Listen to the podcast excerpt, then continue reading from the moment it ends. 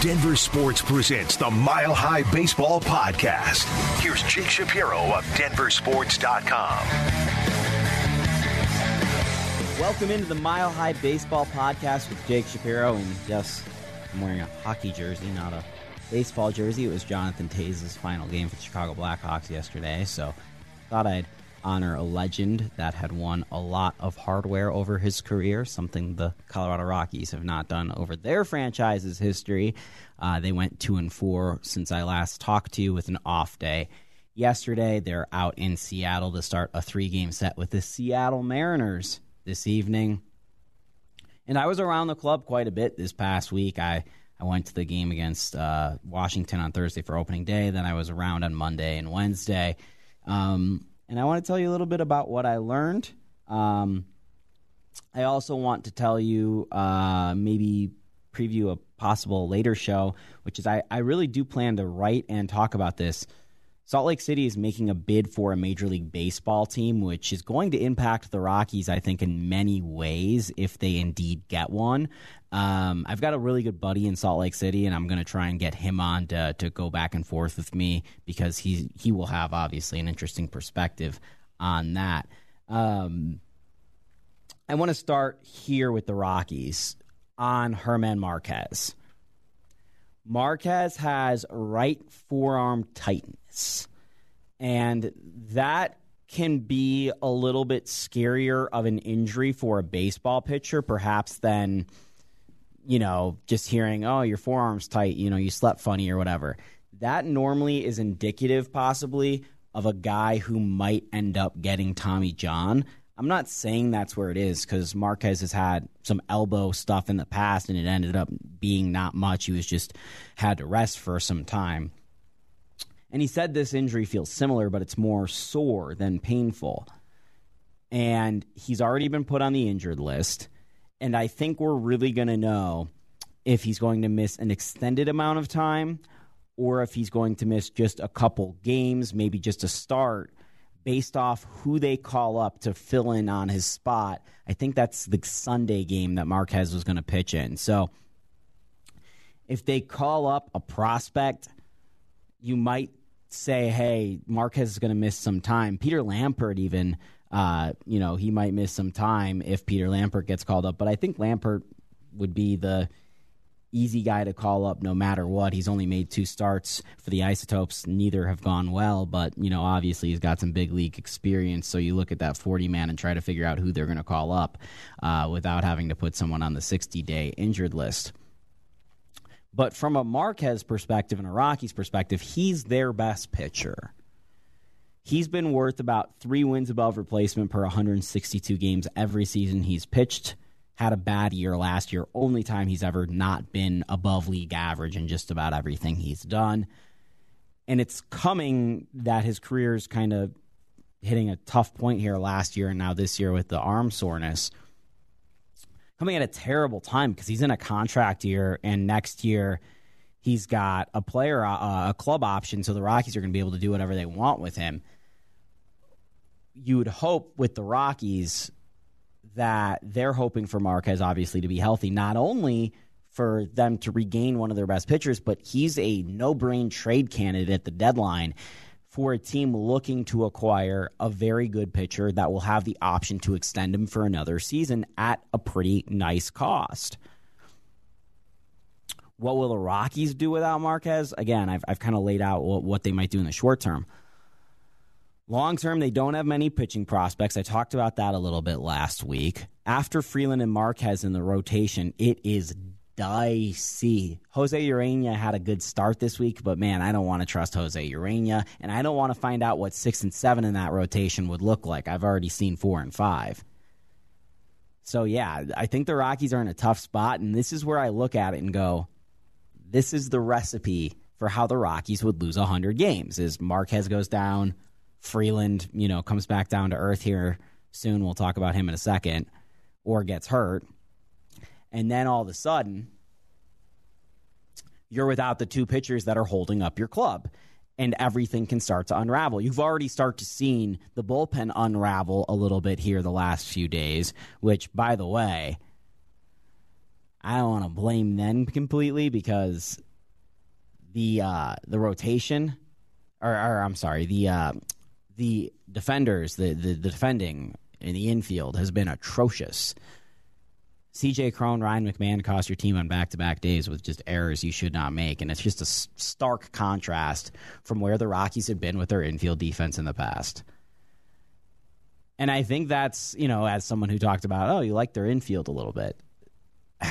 I do. I do like their infield, but it's different to have Nolan Arenado. It's different to have Ezequiel Tovar and uh, Montero be your shortstop and third baseman than it is Nolan Arenado and Tulo or Story and Nolan Arenado. They're just different levels of player, at least at this point in their career. So this is a young baseball team in some spots, very old in others, and not a very good one.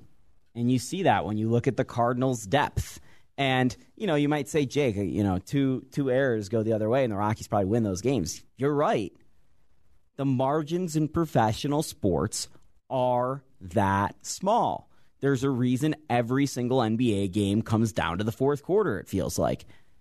You know, baseball, it's just, it's not timing, it's not fourth quarter. It's maybe an error in the sixth inning or an error in the seventh inning ends up being the biggest play of the game. And you don't have a chance to get back into it in the ninth. But I really do think the, uh, the, the margins are that small in baseball. We just don't talk about it enough I mean, there's a reason why the Rockies will win at least 60 games, even if they're the worst team in baseball, which I don't think they are. I think the Nationals are. But you have to overcome those mistakes. And that's what the great teams do. They erase mistakes, they pick up their teammates, and they're able to move on. What do the Rockies do? They make the error. Justin Lawrence, two pitches later, home run over the fence, game over, essentially So that's what I notice when you see, you know, the worst team in baseball and then a good team come here and one homestand back to back. And Nolan Arenado talked to him this week. Every time I see Nolan, every time I hear Nolan's name, I go, that guy should have been here for his entire career. It's the biggest sham, shame, whatever S word you want to use that's not very nice Shapiro that has ever happened with the Colorado Rockies organization. He's the best player they've ever had. And you might say it is forced, but I will tell you it was unforced that they traded him for not much. And it doesn't even matter. Like they could have gotten they could have gotten Cargo back like they traded Holliday. Cargo or a player like Cargo would not have been the same level of player as Nolan. And it's not like Nolan had the best homestand ever here um, in that little series. But you miss the plays. You miss the defensive plays. You miss the clutch hitting. He's such a great RBI guy. We all know him. And he should have never played a game in another uniform. And yeah, he kind of forced his way out, but that could have gone a lot differently had someone in that organization had some courage. One particular person. We know who that is the person who makes all the decisions. So, yeah, I, am always bummed out when I see Nolan. I am. I'm always bummed out when I see Nolan. But it is great that we had the time with Nolan. Um, I don't know, and I can't promise you that the Rockies will ever have a player as good as Nolan again. Um, he's going to go into the Hall of Fame and he's going to be wearing a Cardinals cap, and that's a shame. And that's kind of what I was that that's the undercurrent of the whole time every time the Cardinals come here right now is the second highest paid player on the Rockies is Nolan Arenado. The most worn Rockies jersey in the stands still is Nolan Arenado. Played for the other team. By the way, he's hit I think 3 Coors Field home runs in the last 2 years. Kris Bryant who the Chicago Cubs fans told us was the best third baseman in baseball year after year instead of Nolan Arenado, he's here now. He's playing. He's playing a lot easier of a defensive position. He hasn't hit a Coors Field home run yet. He's played a lot more games here than Nolan, and I know he's been hurt, but like, come on. Just goes to show you there's there's different levels to this. And Kris is a good player, really good player, Nolan is an all time player. And that's the difference between Nolan and Kris. And I, I've always thought about that in baseball, you know? Like, Kris obviously was the best player in baseball for a year, but that doesn't make him an all time player. Baseball is this rare sport where if you go back and look at the lineups, you'll have really good players that actually had better seasons and were better, uh, like better position in the batting order, like hitting three four, compared to a Hall of Famer who might have been hitting five six or two one. I was thinking about this with Prince Fielder. Prince Fielder was one of the most dominant hitters in baseball for three, four, five years. He is never going to even sniff the Hall of Fame. But he's, he was such a big story and such a big part of the 2000s and 2010s. Derrek Lee going back to the Cubs, same way. Meanwhile, you know, you've got other players around them that are Hall of Famers. You know, CC Sabathia was on that Brewers team for a hot second. Um, Greg Maddux was on that Cubs team for a hot second. So it's just interesting because sometimes the star on your team is not actually the guy who ends up having the Hall of Fame career.